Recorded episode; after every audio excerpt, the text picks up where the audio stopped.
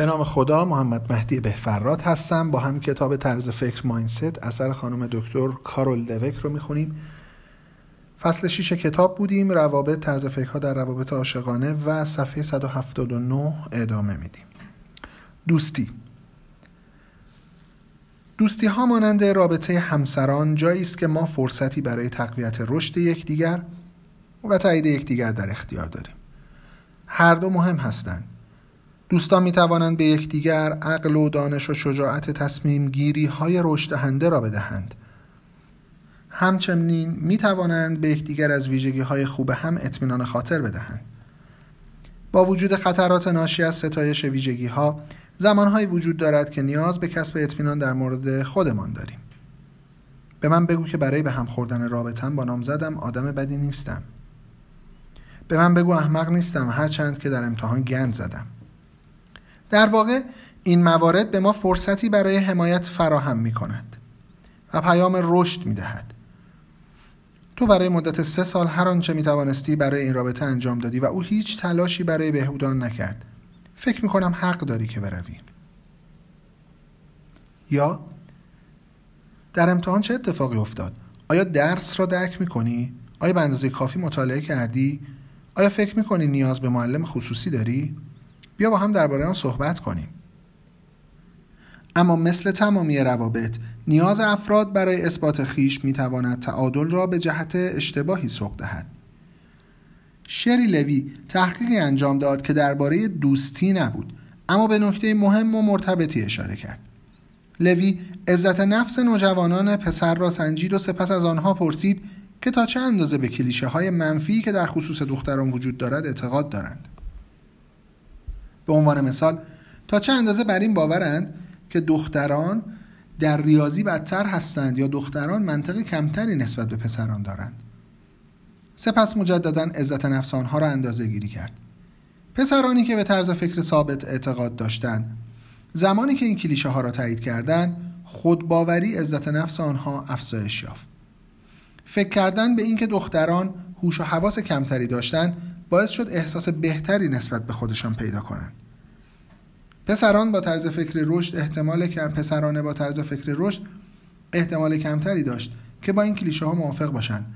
اما حتی زمانی که این چنین فکر می‌کردند این موضوع باعث افزایش خودخواهی آنها نشد. این ذهنیت می تواند در دوستی هم صدق کند. ایده این است. هرچه تو پایین تر باشی احساس بهتری می کنم روزی با دوست عاقل و عزیزی داشتم صحبت می کردم متعجب و متحیر بودم که چرا او رفتار برخی از دوستانش را تحمل می کند در واقع متعجب بودم که چرا حتی چنین دوستانی دارد. یکی از آنها اغلب با بیمسئولیتی رفتار می کرد دیگری به طور بیشرمانه با شوهرش حرف می‌زد. جواب او این بود که هر آدمی فضائل و ضعفهای خودش را دارد و واقعا اگر به دنبال افراد بی و نقص باشید حلقه اجتماعی شما فقیر خواهد بود. با این حال چیزی وجود داشت که نمی توانست تحمل کند. افرادی که باعث می شدند حس بدی نسبت به خودش داشته باشد.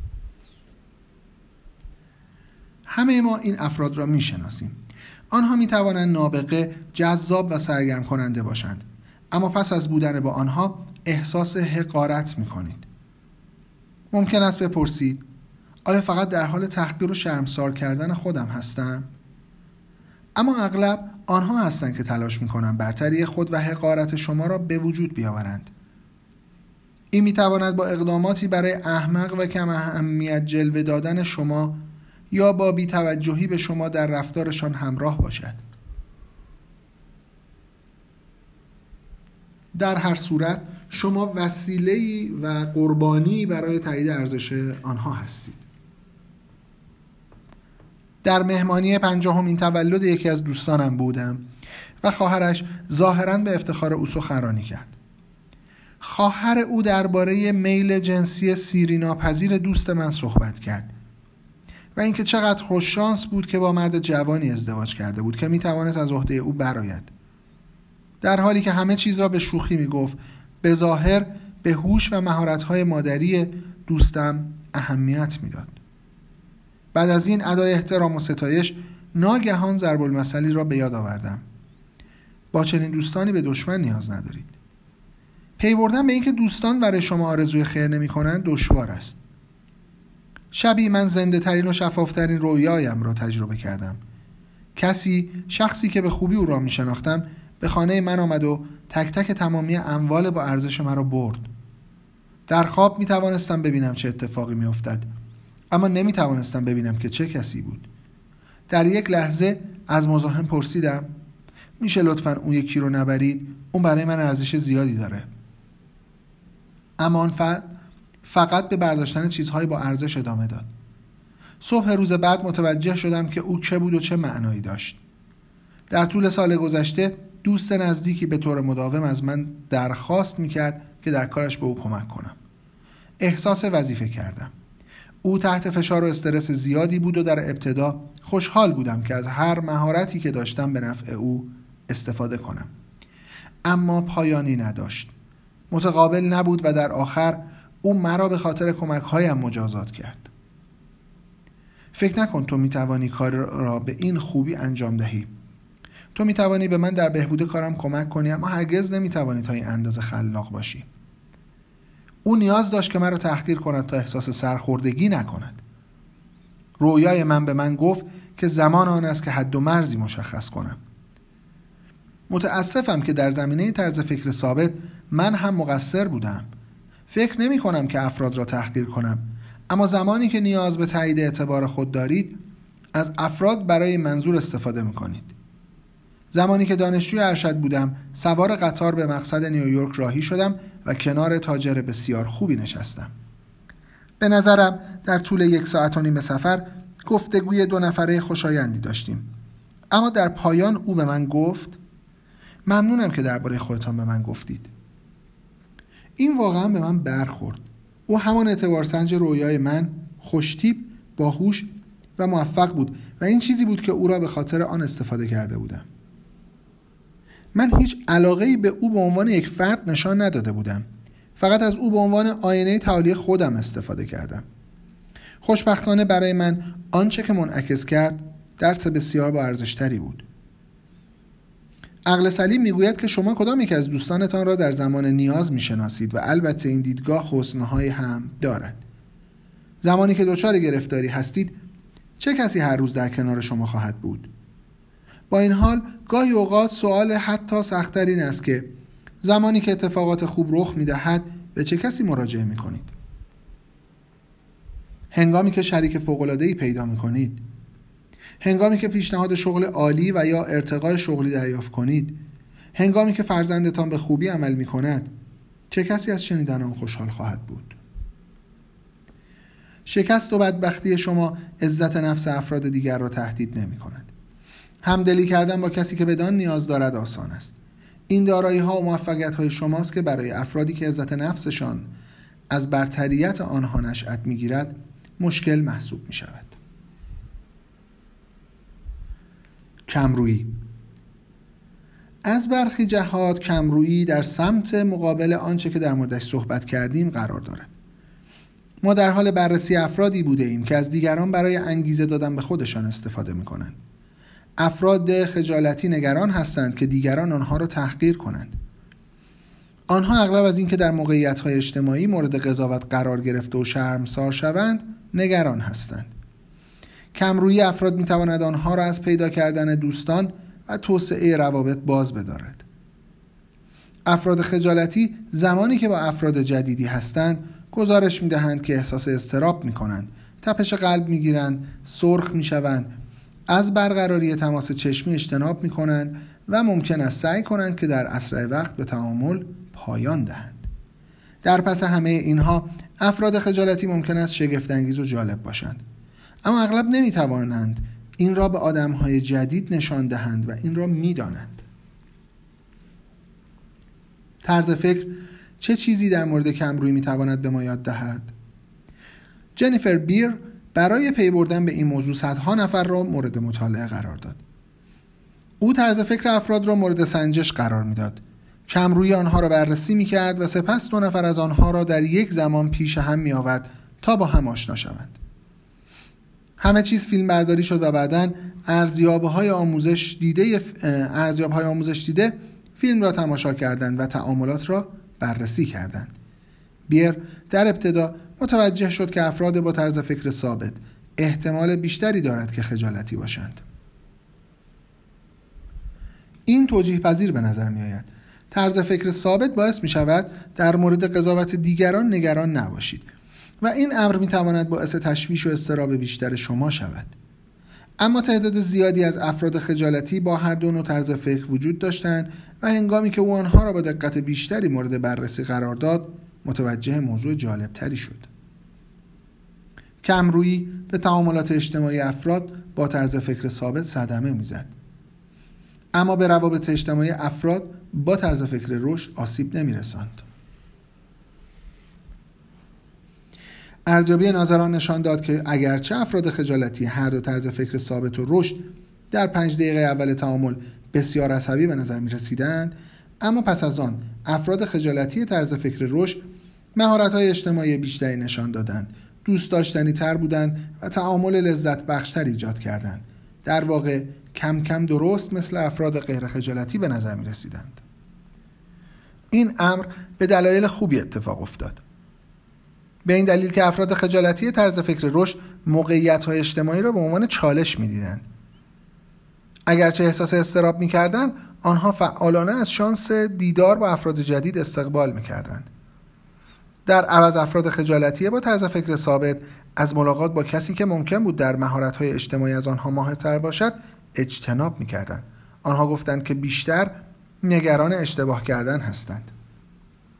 بنابراین افراد دارای طرز فکر ثابت و رشد با نگرش های مختلفی با موقعیت مواجه شدند. یکی چالش را با آغوش باز پذیرفت و دیگری از ریز کردن ترسید. در پناه این نگرش های مختلف افراد خجالتی با طرز فکر رشد با ادامه تعامل احساس خجالت و نگرانی کمتری می کردن. با ادامه تعامل احساس خجالت و نگرانی کمتری می کردن. اما افراد خجالتی با طرز فکر ثابت همچنان عصبی و مضطرب بودند و به رفتارهای ناشیانه اجتماعی خود مانند اجتناب از برقراری ارتباط چشمی یا تلاش برای اجتناب از صحبت کردن ادامه دادند می توانید ببینید که چگونه این الگوهای مختلف بر دوستیابی افراد تأثیر می‌گذارد افراد خجالتی با طرز فکر رشد کمرویی را تحت کنترل خود در می آوردند. بیرون می روند و با افراد جدید ملاقات می کنند و پس از اینکه استراب آنها برطرف شد روابط خود را به طور معمول ادامه می دهند.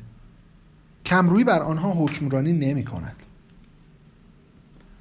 اما در مورد افراد با طرز فکر ثابت کمروی آنها را کنترل می کند آنها را از شرایط اجتماعی با افراد جدید دور نگه می دارد و زمانی که در موقعیت های اجتماعی هستند نمی توانند احساس آرامش کنند و از ترس های خود رها شوند. اسکات وتزلر درمانگر و استاد روانپزشکی پورتری از مشتری خود جورج می کشد تصویری از یک فرد خجالتی با طرز فکر ثابت. جورج فوق العاده خجالتی بود به خصوص با زنان. او به اندازه مشتاق بود که جذاب شوخ و با اعتماد به نفس به نظر بیاید. و چنان نگران بود که ممکن است بیش از حد مشتاق و بیکفایت به نظر بیاید. که پیشرفتی نمی‌کرد میگه به اندازه مشتاق بود که جذاب و شوخ باشه و انقدی نگران بود که بیش از حد مشتاق و بیکفایت بیاد که پیشرفتی نمی‌کرد و به سردی رفتار می‌کرد این دو تا خب نیرو همدیگر خونسا می‌کردن دیگه مقابل همدیگه. هنگامی که همکار جذابش جین شروع به نزدیک شدن به او کرد جورج چنان سراسیمه شد که شروع به دوری از او کرد.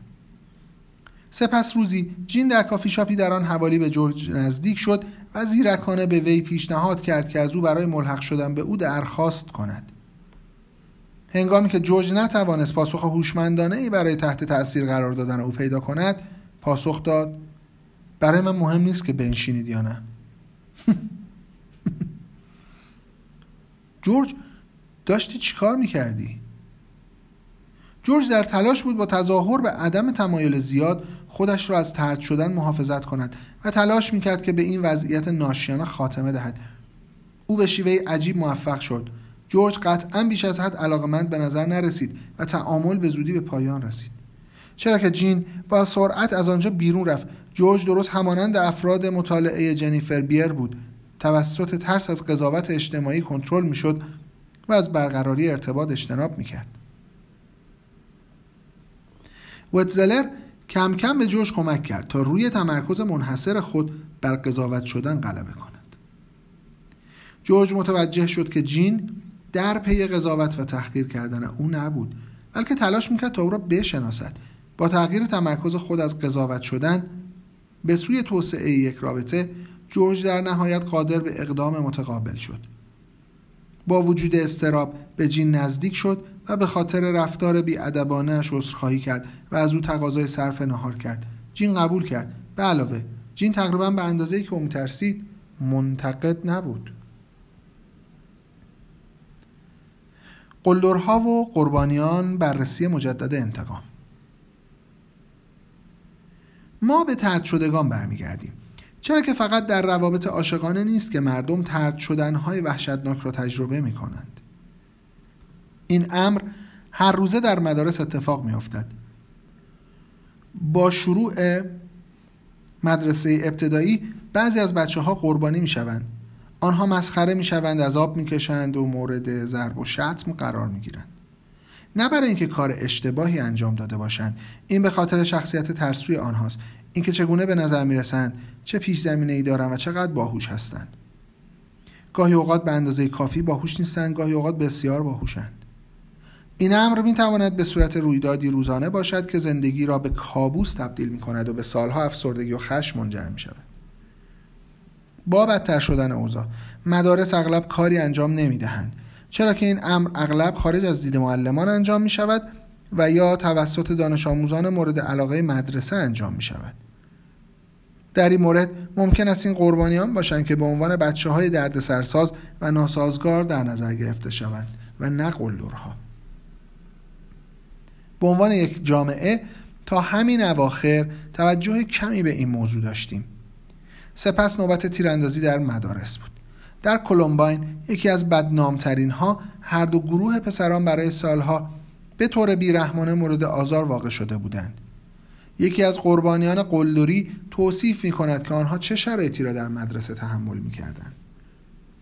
در راهروها قلدرها بچه ها را به داخل کمدها می انداختند و آنها را با القاب تمسخر آمیز صدا می کردند در حالی که بقیه به این نمایش می خندیدند.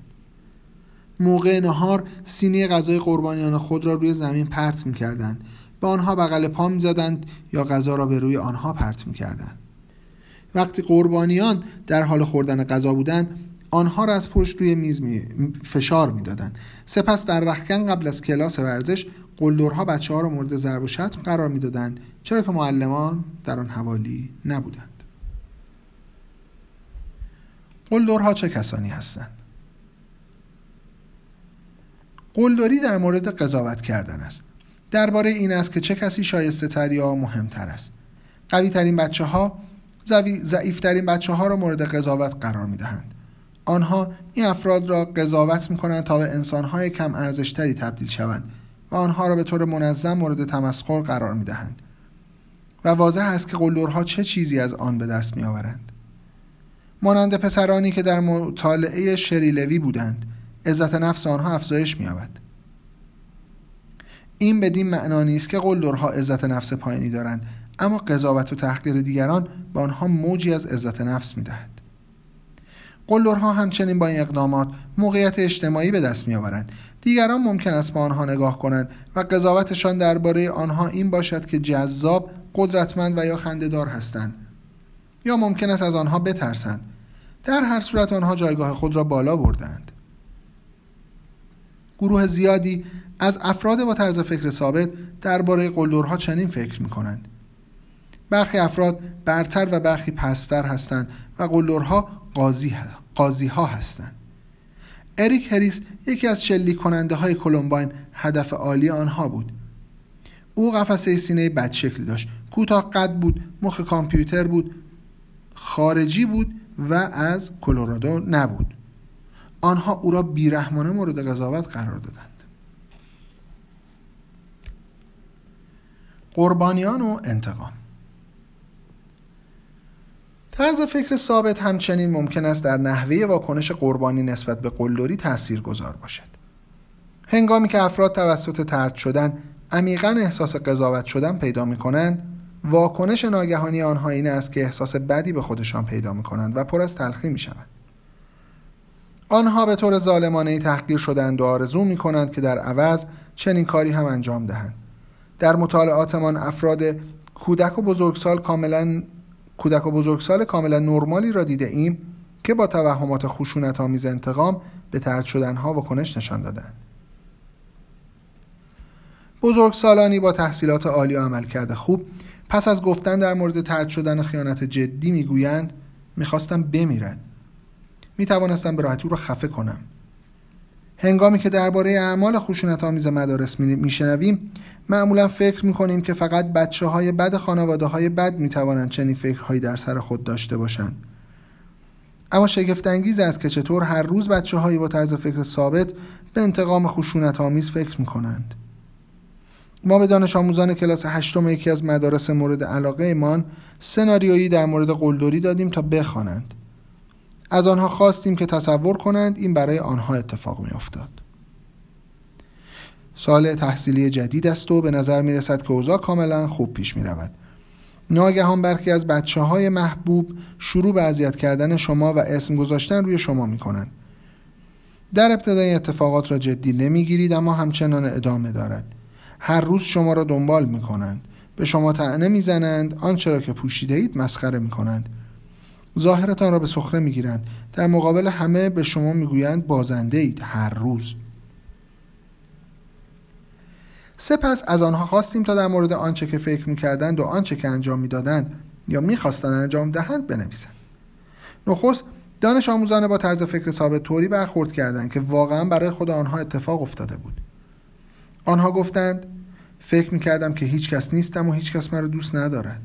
یا فکر می‌کردم که احمق و عجیب و ناسازگار با بقیه بودم. سپس می‌خواستند انتقام انتقام خشونت آمیزی بگیرند و گفتند که با خشونت به آنها حمله می‌کردند. ضربه محکمی به صورت آنها میکوبیدند یا بدن آنها را زیر پایشان له می‌کردند. آنها به شدت با این جمله موافق بودند. هدف شماره یک من این می‌شد که انتقام بگیرم. آنها قضاوت شده بودند و می‌خواستند قضاوت کنند. این کاری بود که اریک هریس و دیلان کلیبلد کلیبلد کلیبلد شلیک کنندگان کلمباین انجام دادند.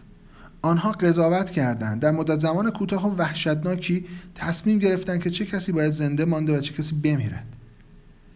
در مطالعه ما دانش آموزان با طرز فکر رشد قلدری را به عنوان انعکاسی از آنچه که بودند نمی‌دیدند. در عوض آن را به عنوان مشکل روانی قلدرها می‌دیدند. راهی که قلدرها به کمک آن مقامی برای خود به دست می آوردند و عزت نفس خود را افزایش می‌دادند.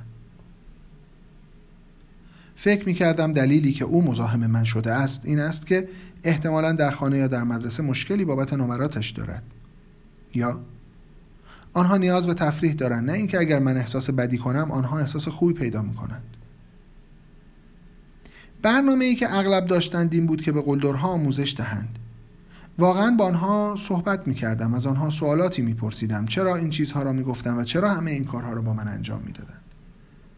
یا با فرد مقابله می کردم و در مورد مسئله بحث می کردم احساس می کردم که باید تلاش کنم به آنها کمک کنم تا بفهمند با مزه و خندهدار نیستند.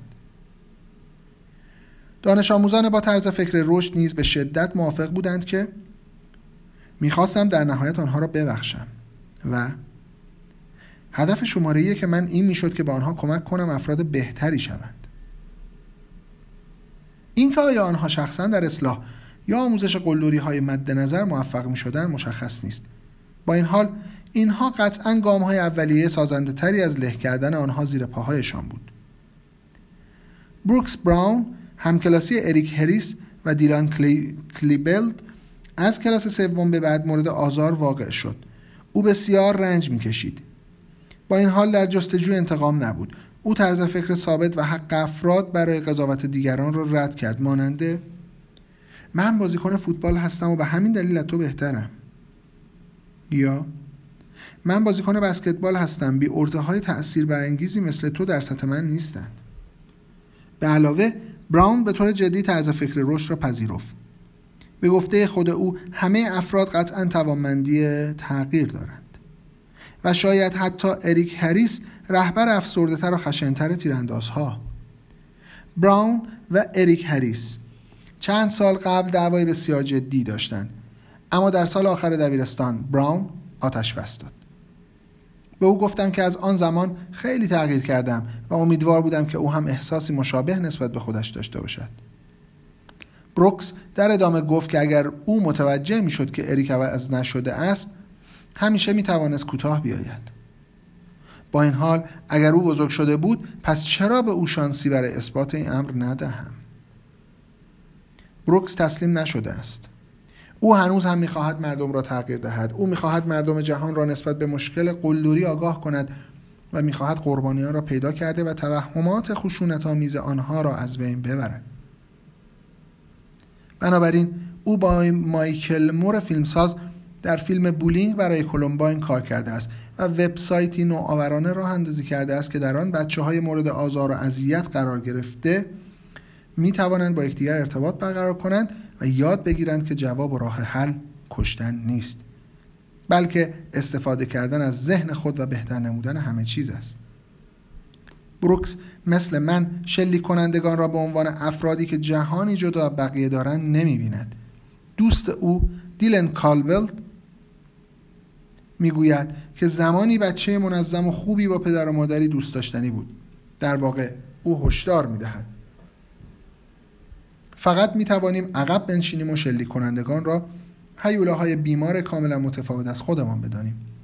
یا می توانیم بپذیریم که اریک ها و دیلن های بسیاری وجود دارد که به آرامی در حال کشیده شدن به همون مسیر هستند.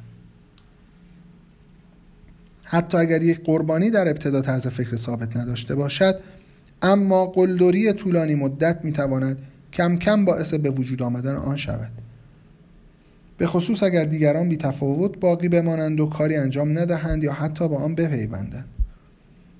قربانیان می‌گویند زمانی که مورد تعنه و تحقیر قرار گرفتند و هیچ کس به دفاع از آنها نیامد کم کم باور کردند که سزاوار آن هستند. آنها شروع به قضاوت در مورد خودشان کردند و فکر می‌کردند که پستر هستند. قلدرها قضاوت می‌کنند. قربانیان آن را جدی می‌گیرند. گاهی اوقات این موضوع در درون آنها باقی میماند و می‌تواند به افسردگی و خودکشی منجر شود. گاهی اوقات به خشونت منجر می شود ببخشید طولانی شد. وسط مطلب بود و هیچ نمی‌تونستم ببرمش.